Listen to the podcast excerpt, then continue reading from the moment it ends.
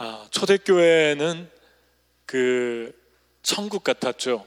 그래서 가진 것을 아, 서로 나누고 또 아, 모든 탐욕을 내려놓고 아, 사랑 가운데 그렇게 아, 지냈습니다. 근데 이러한 순수한 상황 속에서도 아, 탐욕을 가진 사람들이 있었죠. 그 사람들이 바로 아나니아와 삽비라입니다.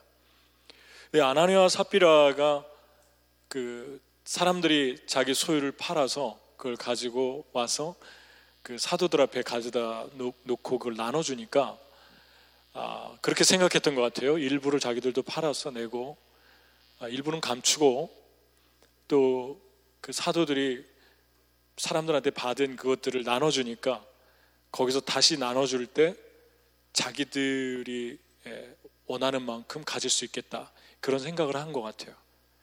그러니까 결국은 하나님의 거룩한 교회를 통해서 개인의 유익을 챙기려고 했던 그러한 탐욕이 예, 그들 안에 들어갔던 것을 보게 됩니다. 근데, 근데 아, 놀라운 것은 베드로가 왜 아, 성령을 속이냐라고 했을 때 그 자리에서 그 아나니아가 죽은 사실이죠. 그리고 3시간 후에 나, 아, 부인이 와서 베드로가 다시 물었습니다. 이것뿐이냐? 그랬더니 이것뿐입니다. 라고 거짓말을 했죠. 근데 부인이 또 죽었습니다. 근데 여기서 말하는 것을 잘못 알아들으면 아, 바치지 않아서 다 바치지 않아서 죽었나 뭐 그렇게 얘기를 하는데 베드로가 그 다음 말을 하죠. 팔지 않았을 때나 팔았을 때나 다 네 것이 아니냐. 왜 굳이 팔아 가지고 네 마음대로 할 수 있는 건데 꼭 내라고 하지도 않았고 내지 않아도 되고 그런 말이죠. 그런데 왜 성령을 속이고 아, 이러한 일을 했는가라고 아, 책망을 했던 것입니다. 그러니까 안 팔아도 된다 그 얘기죠. 아, 안 바쳐도 된다. 그런데 이들의 문제는 성령을 속인 일입니다. 그러니까 이 말씀을 보면서 아, 어떻게 사랑의 하나님이 아, 이렇게 사람을 두 명씩이나 한순간에 죽일 수 있을까? 예, 그런 우리가 의문점을 갖게 됩니다. 어떻게 하나님께서 사랑이 많다고 하는 하나님이 이렇게 한순간에 사람을 죽일 수 있을까? 여러분, 성경에 보면 많은 죄인들이 나오죠. 뭐 마태도 죄인이었고, 또 그 외에 뭐 가늠하다가 현장에서 붙들린 사람, 또 세리장 사개오, 또 그 외에 많은 죄인들, 뭐 창녀들, 뭐 이런 사람들이 많이 있습니다. 이 사람들은 자기 개인적인 죄 때문에 넘어지고 다시 회개하고 일어났던 그런 사람들이었다면 이 아나니아 사피라는 좀 달랐죠.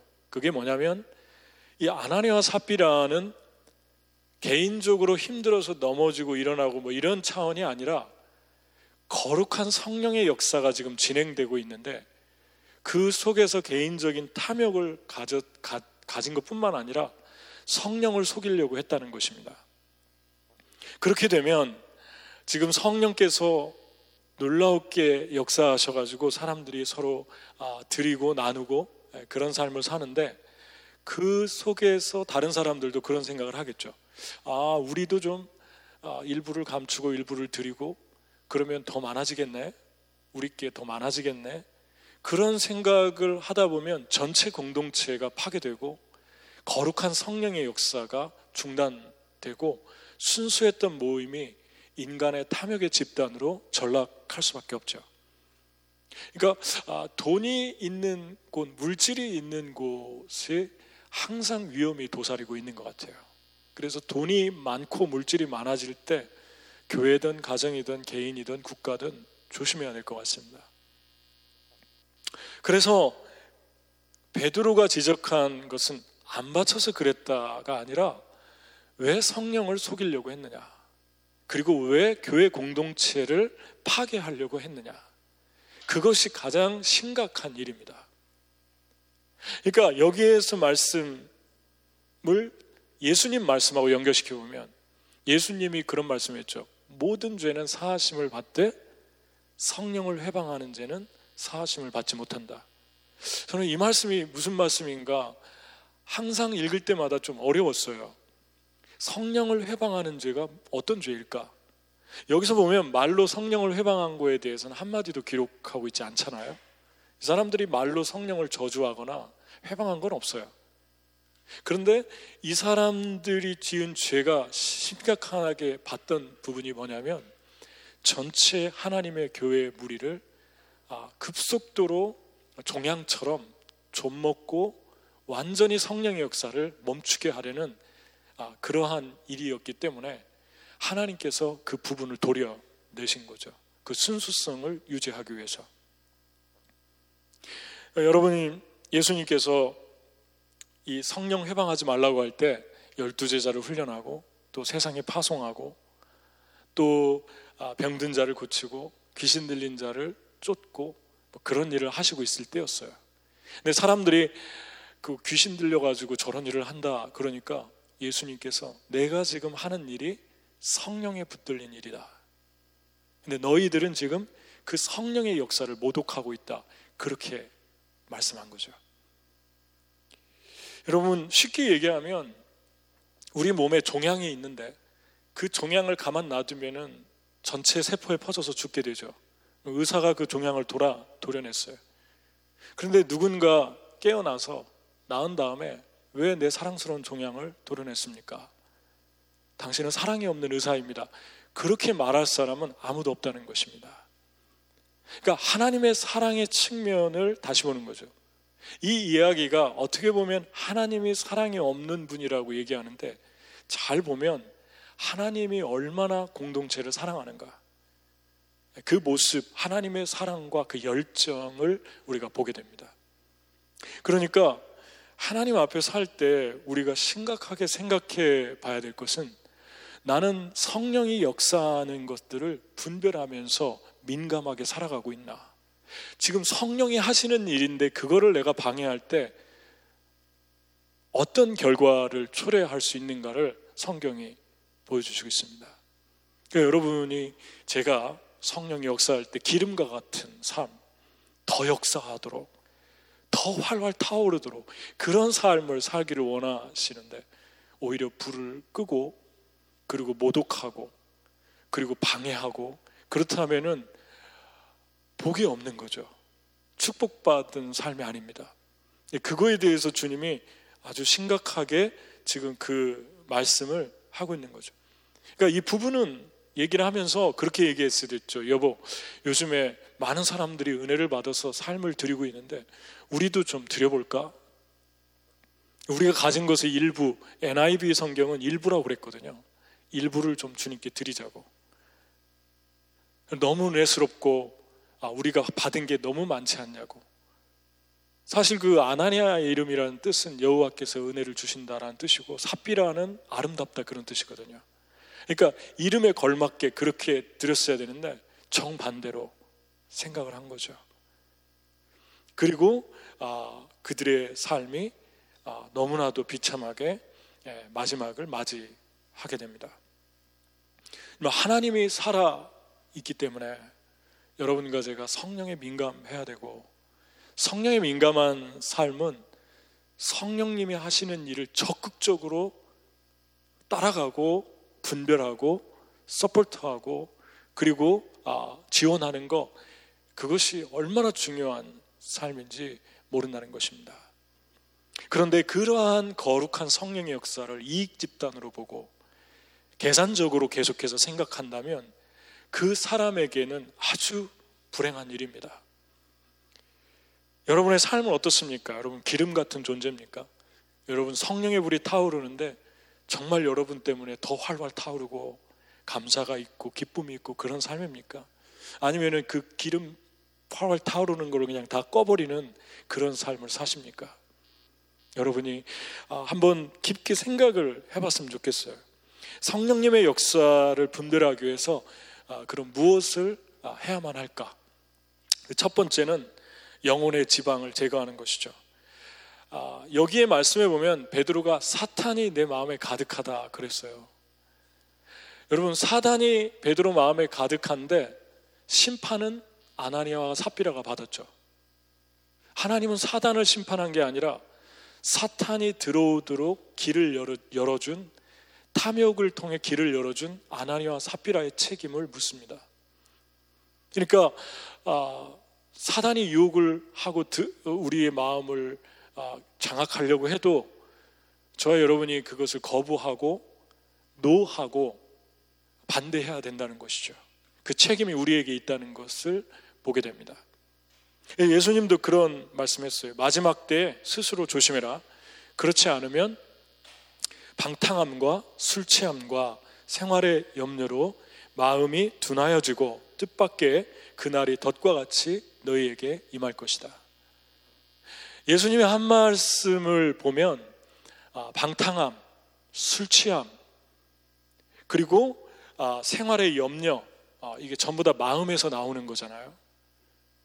마음에서 나오는 이러한 죄들을 너희가 조심해라. 그런 이야기를 하고 있습니다. 얼마 전에도 어떤 다른 교회 성도님이 그런 질문을 하셨어요. 교회에서 모임을 갔는데 성도님들이 모일 때마다 술을 마신다고. 어떻게 해야 되냐고.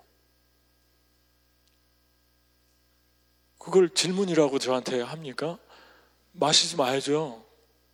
그렇게 마시는 사람이 있으면은 어, 반드시 징계해야 돼요. 여러분 하나님의 거룩한 공동체의 모습의 아름다움이 다른 거 아닙니까? 성령 충만하라고 그랬는데 어, 그런 것들을 마시면서 모임을 갖는다는 건 그냥 질문할 거리도 안 되는 거죠. 그, 그, 그렇게 어, 생활의 염려, 술 취함, 방탕함들이 전부 마음에서 나오는데 그 마음이 둔해지지 않도록 하는 것은 너희의 책임이다. 그렇게 말합니다. 둔해지다라는 말이 킹 제임스 버전에 오버차르지라고 나와 있어요. 예, 아울리지 갈 때마다 항상 우리가 하는 일이죠. 짐 싸고 짐 풀고 그리고 그 공항에서 그 재려고 올리면 가방 두 개 한 사람이 가져가는데 꼭 빼, 빼라 그래요. 하여튼 제일 제가 싫어하는 것 중에 하나예요. 자꾸 다 잠궜는데 다시 열라 그러고 또 거기서 빼라 그러고 다시 또 다 담궜는데 또 열으라 그러고 아주 불편한 거죠. 그 오버찰지 됐다는 것은 너무 많이 싫었다. 과충전됐다. 그 얘기입니다. 여러분 오버찰지 되는 거 사실 돈 받고 넘어가는 거 그것도 하지 말아야 돼요. 그죠? 다 돈 받고 오버하면 나중에 비행기가 위, 위태로워지잖아요. 승객들이 잘못하면 다 죽을 수 있어요. 그러니까 사실은 돈 받지 말아야 돼요. 오버찰지 되면 빼고 그냥 그거만 실어줘야 돼요. 무게대로. 오버차지 하지 말라는 것은 전체 안전을 위해서 너의 삶을 절제하라는 거죠. 영적으로도 마찬가지 아닙니까? 아, 여러분과 제가 둔감해 지면 빨리 빼야죠. 뺄, 빼는 거는 육, 신의 육체의 무게를 빼는 거하고 똑같죠. 영적으로 지방이 생기면 빼려면 어떻게 해야 됩니까? 움직여야죠. 영적인 일을 해야 되고 하나님이 기뻐하는 일을 하면 영혼이 움직이니까 팻이 빠지면서 근육이 생기죠. 근육이 생기면 세상을 이길 수 있는 능력이 내 안에 들어오기 시작하죠. 그런데 운동하고 싶은데 영적으로 움직이고 싶은데 잘 안 될 때가 있죠. 그때 가장 좋은 방법이 자극받는 것입니다. 그러니까 마음이 찔리고 자극받을 때 사람이 움직이기 시작합니다. 아, 내가 이러면 안 되겠구나. 그러니까 자극 주지 않고 너무 아, 여러분 가려운 데만 긁어주고 그런 거 너무 좋아하지 마세요. 설탕 너무 많이 좋아하면 일찍 죽어요. 그리고 몸이 다 상합니다. 여러분에게 정말 좋은 거는 내면에 자극을 주는 일들입니다. 일부러라도 자극을 받으면서 살아가야 돼요. 제가 최근에 옥하는 목사님 누가 동영상을 올려놔서 봤는데 참 존경스러운 분이죠. 근데 그분 말씀에 그런 말씀을 하더라고요. 당신은 누구하고 당신을 비교합니까? 당신이 정말 십자가에서 주님을 가까이 따르려고 하는 사람하고 당신을 비교하면 당신이 얼마나 속물인가를 보게 될 것입니다. 나는 교회도 작은데 왜 이렇게 사람들이 몰려오는지 모르겠다고 하나님이 왜 이렇게 사람들을 보내주는지 모르겠다고 아주 싫다고 그러셨어요. 저는 보내주시면 좀 좋아할 것 같아. 예, 마음껏 보내주십시오. 그럴 것 같은데, 그건 저하고 좀 다른 것 같아요. 너무 싫다고 행복한 고민을 하고 계시더라고요. 근데 어쨌든 그 다음 말이 이해가 됐어요. 그 다음 말씀을 하실 때. 뭐라고 얘기를 하냐면, 너무 많이 보내주면 내가 한 영혼에 대해서 소중함을 잃어버릴까봐, 한 영혼을 영혼으로 못 볼까봐, 그래서 나는 많이 보내주는 거 싫습니다. 그런 얘기를 하셨어요. 참 멋있는 말이죠. 이런 고민을 한다는 게 아, 영혼이 참 깨어 있으신 것 같아요. 맑고. 짐 엘리엇이 28살에 아우카 인디언을 전도하러 갔다가 한 명도 전도 못하고 창에 찔려 그 자리에서 죽었어요. 총도 가지고 있는데 총을 안 썼죠. 한 명도 못 구원했어요. 그런데 수천 수만 명을 구원한 그 오카노 목사님이 천국 가면 누구 누구가 더 상을 받을 것인가? 짐 엘리엇이라고 그랬어요. 나는 그분하고 비교도 할 수 없을 것 같다고. 내 소원은 이 세상에서 칭찬받고 사람 많이 셀 수 없이 많은 사람들 와가지고 스타 되는 거 뭐 그런 게 아니라 한 영혼 제대로 훈련시켜서 제자 훈련하고 예수님처럼 살게 하는 거. 그렇게 못 살아 못 살면 나중에 그렇게 살아도 지금 주님 앞에 설까 말까인데 이 세상에서 너무 자기가 칭찬을 받아가지고 너무 싫대요 자기는 그게. 받을 게 없을 것 같아요 천국 가면. 근데 참 마음이 아, 도전되는 말씀이죠. 여러분 이분이 그냥 고래, 고함을 지르면서 이 말씀을 하셨어요 저는 슬슬 지금 얘기하고 있는데 고함을 치면서 그렇게 속물인 모습이 보이면 속물인 모습이 보이면 십자가 부둥키 않고 울면서 회개하라고. 내가 속물입니다. 그렇게 가슴을 찢고 회개하라고. 그렇게 아, 외치는 모습을 보았어요. 우리는 많이 비교합니다. 나보다 많이 가진 사람, 나보다 잘 사는 사람, 나보다 좋은 집 있는 사람, 나보다 더 좋은 옷 입고 다니는 사람, 나보다 더 많은 좋은 브랜드를 가지고 있는 사람, 나보다 더 좋은 백그라운드를 가지고 있는 사람. 그런데 정말 우리가 비교해야 될 분은 한 분이에요. 저는 다른 사람하고 잘 비교하지 않거든요, 제 자신을. 제 자신의 자존감은 있는 것 같아요. 그런데 딱 한 분하고 제가 비교합니다. 예수님입니다. 여러분과 저의 영원한 멘토. 사람한테 너무 멘토라고 하지 마세요. 사람한테 하면 실망하니까. 영원히 여러분과 제가 비교해야 될 대상은 딱 한 분밖에 없어요. 복음서의 예수 그리스도. 예수님처럼 내가 살고 있는가? 내 삶이 예수님의 생각과 비슷한가? 그게 우리가 비교해야 될 세상에 단 하나뿐인 한 분 예수 그리스도이십니다. 예수 그리스도하고 비교하면 나도 모르는 사이에 어느덧 내 삶이 많이 바뀌어가는 것을 보게 됩니다. 여러분, 한 가지 여기서 우리가 조심해야 할 거는 자극받는 것이 중독되지 않도록. 자극은 많이 받는데 그게 중독이 돼서 자극받는 걸로 끝나는 거죠. 진짜 자극받은 다음에 할 일은 더 중요한 일은 하나님의 그 말씀 앞에서 은혜 받고 가슴을 찢고 삶으로 예배 예배를 삶으로 살아내려고 하는 거. 그 몸부림이 우리 안에 있어야 됩니다. 그것이 진짜 자극받는 삶입니다.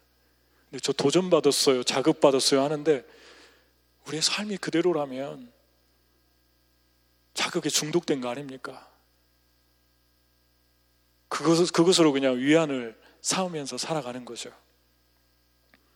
여러분, 저는 우리 교회가 계속 한 영혼을 사랑하고, 한 영혼을 제자화하고, 한 영혼 때문에 가슴을 찢고, 그런 교회가 됐으면 좋겠어요. 홀이라도 교회 왔다 갔다 하고, 예배에 관심도 없고, 무슨 클럽 활동 쫓아다니면서 사람 만나러 오고, 처음 나오는 분들은 그럴 수 있어요. 얼마든지 받아줄 수 있습니다.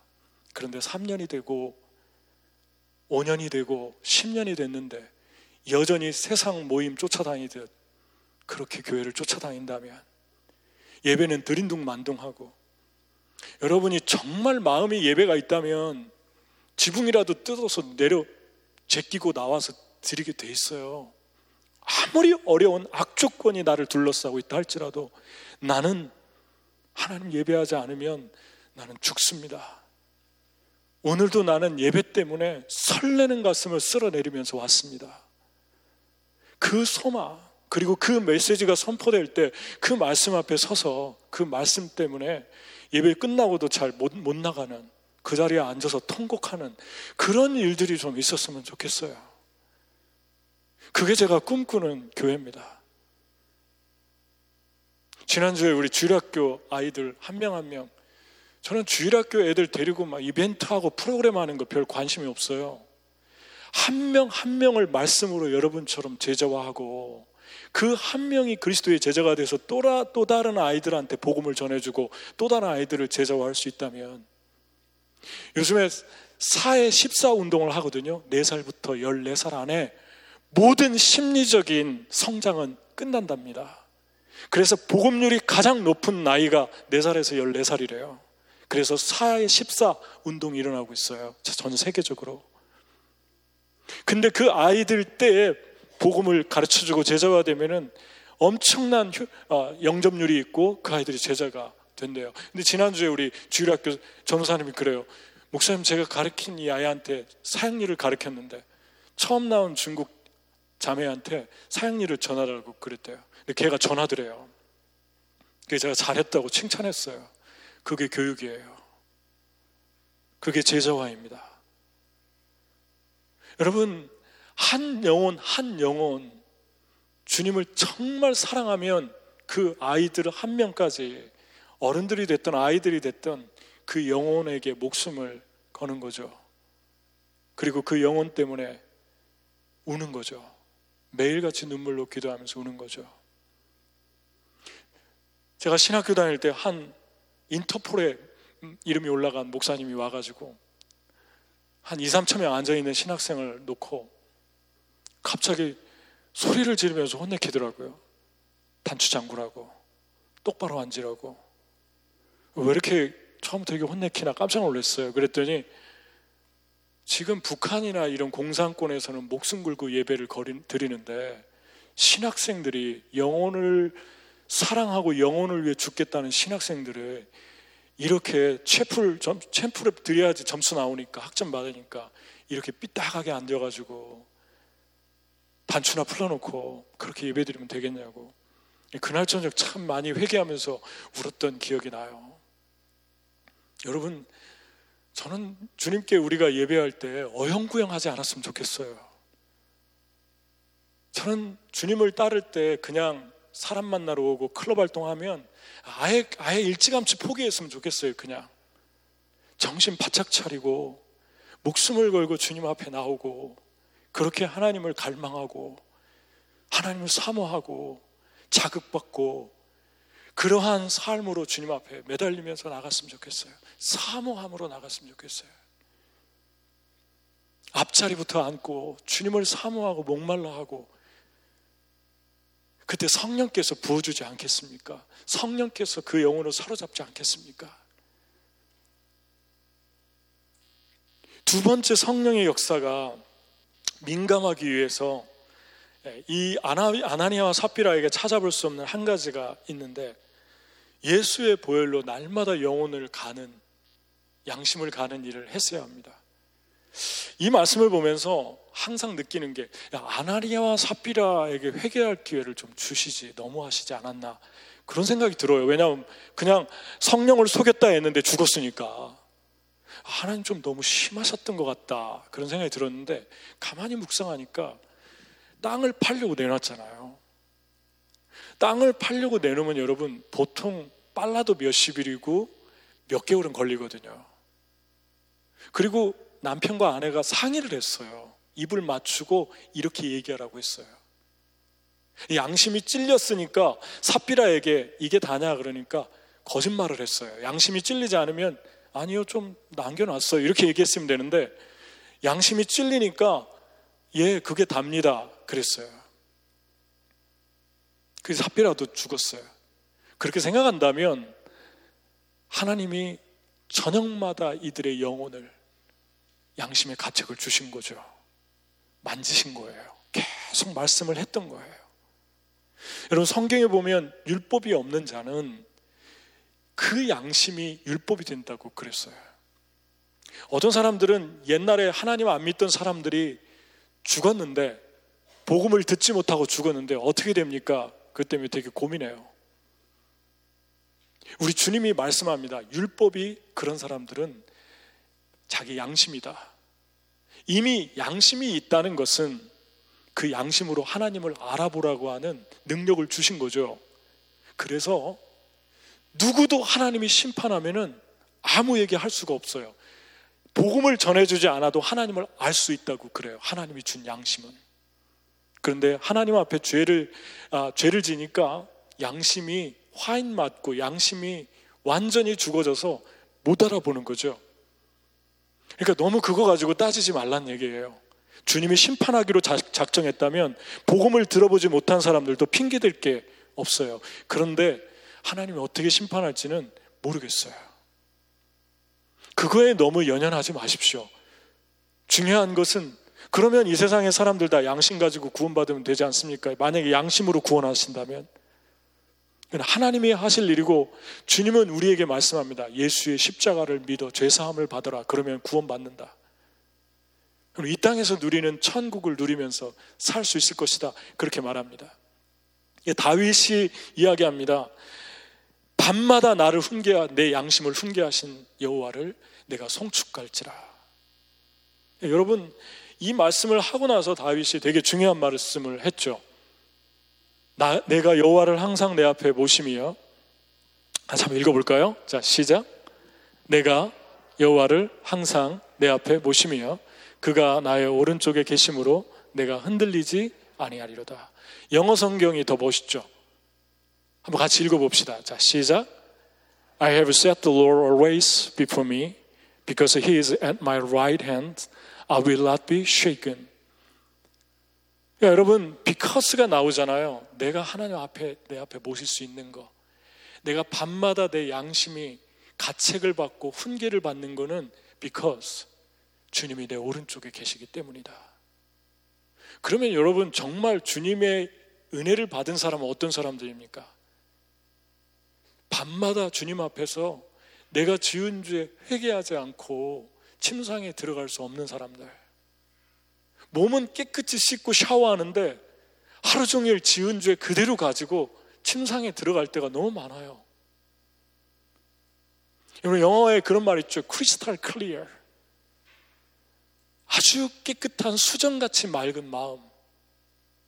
그 마음을 가지고 주님 앞에 살아야 되는데 죄를 짓고도 너무 담대해지고 영혼이 두꺼워요. 그래서 주님 앞에 회개해 본 지가 너무 오래됐어요. 정말 축복받은 삶이 무엇입니까? 주님이 함께하는 사람들의 특징이 무엇입니까? 맨날 회개한다는 거예요. 성자와 악인의 차이는 그겁니다. 죄가 하나도 없어서 성자가 아니라 회개할 것도 없는 것 같은데 맨날 회개하는 삶이에요. 어린아이들한테 한번 물어보세요. 너 뭐 때문에 그렇게 두려워하니? 그러면 왜 예수님께서 어린아이들 같지 않으면 천국에 들어갈 수 없다고 했는지가 느껴져요. 너 뭐 때문에 그렇게 두려워하니? 그럼 어린아이들이 뭐라고 하는 줄 아십니까? 엄마 아빠가 아끼는 꽃병을 깼어요. 그런데 본드로 살짝 붙여놨어요. 나 지옥에 갈까요? 이렇게 얘기합니다. 너무 순, 순수하잖아요. 제가 회개할게요. 그리고 회개 하는 걸 봅니다. 여러분, 우리는 사랑의 하나님을 많이 이용해 먹, 죠 사랑의 하나, 하나님이면 나한테 이렇게 하면 안 되는 분.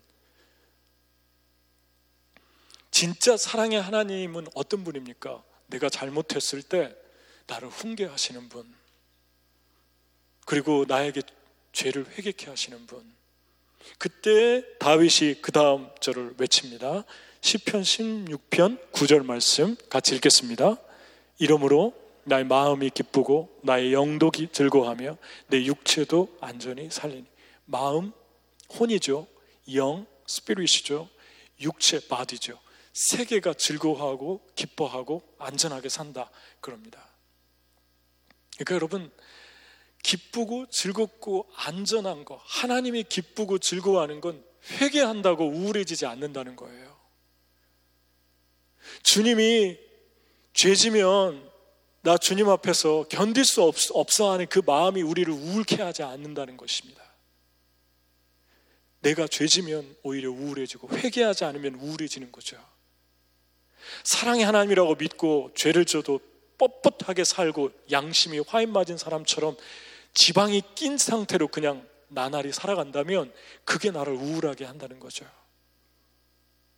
그러니까 여러분 우리가 주님 앞에 나갈 때 그랬으면 좋겠어요. 맨날 주님 앞에 회개하고 깨끗하게 씻고 조그만한 죄도 주님 앞에 고백하고 그러지 않으면은 잠자리에 들지 않고 내가 생각으로 마음으로 이런 죄를 졌습니다.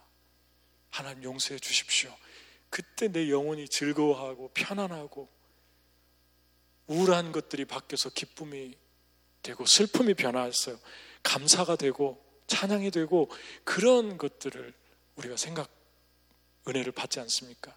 그러니까 다윗이 하나님을 찬양한다고 그러잖아요. 밤마다 나를 교훈하신 하나님을 찬양한다.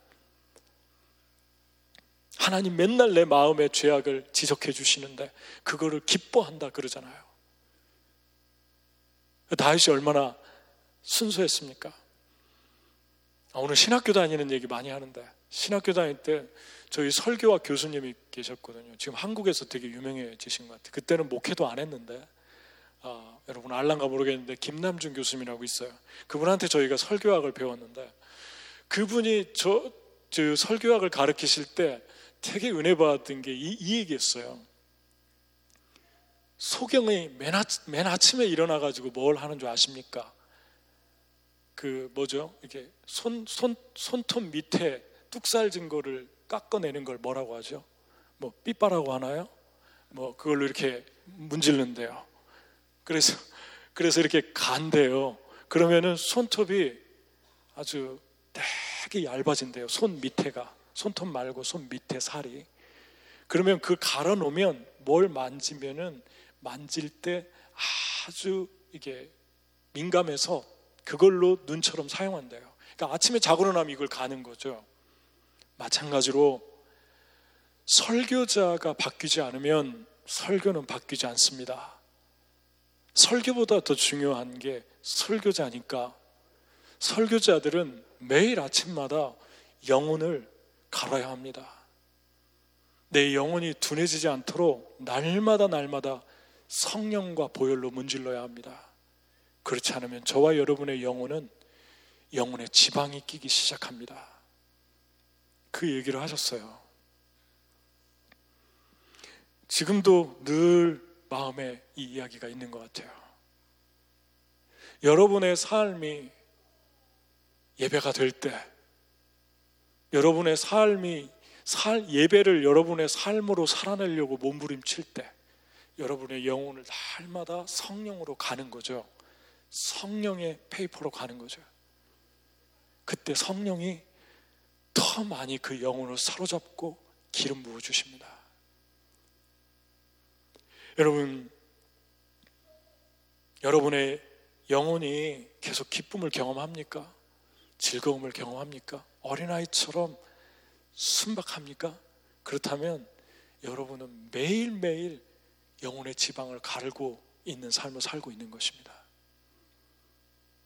비교하되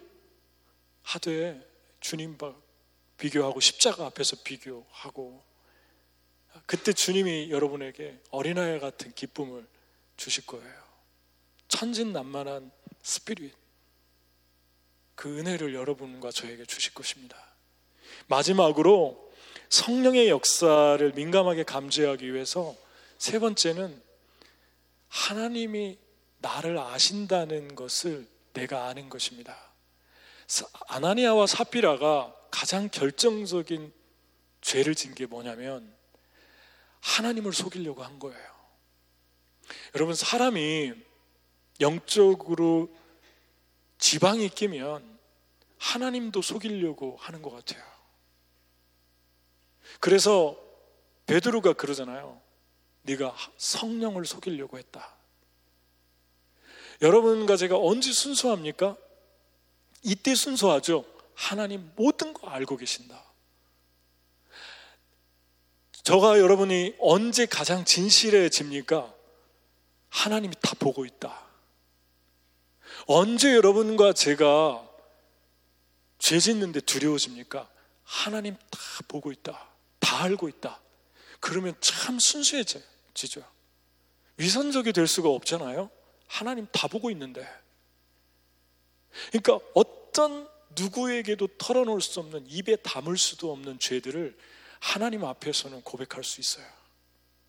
하나님 앞에 감춰받지 않으니까. 그러니까 어떤 죄든지 다 고백하는데 고백하다 보면 이 영혼에 얼마나 큰 기쁨이 임하겠습니까? 하나님이 얼마나 기뻐하시겠어요. 근데 아나니아 사피라는 그렇지 않았어요. 하나님이 모른다고 생각했던 것 같아요. 여러분 다윗의 시에서 다윗의 시편을 읽을 때 참 집중해야 돼요. 예수님도 많이 인용하셨죠. 보통 시가 아니에요. 성령의 시입니다. 한번 10 어, 147편 3절 4절을 같이 읽어볼까요? 자 시작. 마음이 상한 사람을 고치시고 그 아픈 곳을 싸매어 주신다. 별들의 수요를 헤아리시고 그 하나하나의 이름을 붙여 주신다. 왜 마음이 상한 사람을 싸매주고 치료해 주시는데 그 거창한 별들의 세계까지 얘기하실까? 이거를 묵상한 적이 있어요. 여러분 별들이라 별들의 수요를 세신다 그러면 별로 안 와닿죠. 여러분 우주의 별이 2천억 개가 존재한다. 2천억 개. 그런데 태양계는 그 한가운데 우주에서 3만 광년 떨어진 변두리에 있대요. 여러분과 제가 살고 있는 태양계는. 그런데 별의 거리가 태양계에서 가장 가까운 별의 거리가 40, 40조 킬로미터이랍니다. 1977년에 보이저 1호를 쏴가지고 그 보이저 1호가 시속 6만 킬로로 달리는데 별이 있는 별이 있는 데까지 도달하는데 가까운 별 별이 있는 그 위성까지 도달하는데 36년이 걸렸어요. 그런데 그렇게 먼 아, 이제 에, 아, 이제 그 거리에서 태양보다 지구에서 가까운 그러한 가장 가까운 거리가 27만 배.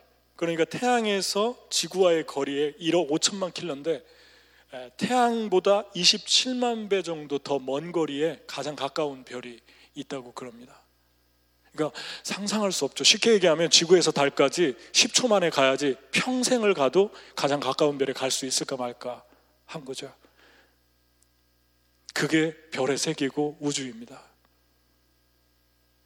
여러분 진화론자들은 그냥 컵라면 하나에 물만 있으면 액체만 부으면 라면이 끓여지듯이 인간이 그렇게 뻥 터졌다고 그래요. 물만 있으면 돼요. 여러 성분에. 그런데 과학자들이 발견하지 않습니까? 목성의 위성을 보면 어, 가데맨이나 또 아, 아, 또그 유로파 같은 가니메데나 유로파 같은 그러한 저 위성 옆에 쪼로로 달려 있잖아요. 저런데 예, 물이 있답니다. 물이 얼어 있대요 표면에 가운데는 핵으로 되어 있고. 근데 왜 생명체가 없냐 그런 얘기를 해요. 왜 생명체가 없냐? 예, 코페르니쿠스는 천동설을 얘기하면서 모든 우주가 지구를 중심으로 도는 게 아니라 지구가 돌고 있다. 그러니까 지구는 아무것도 아니다.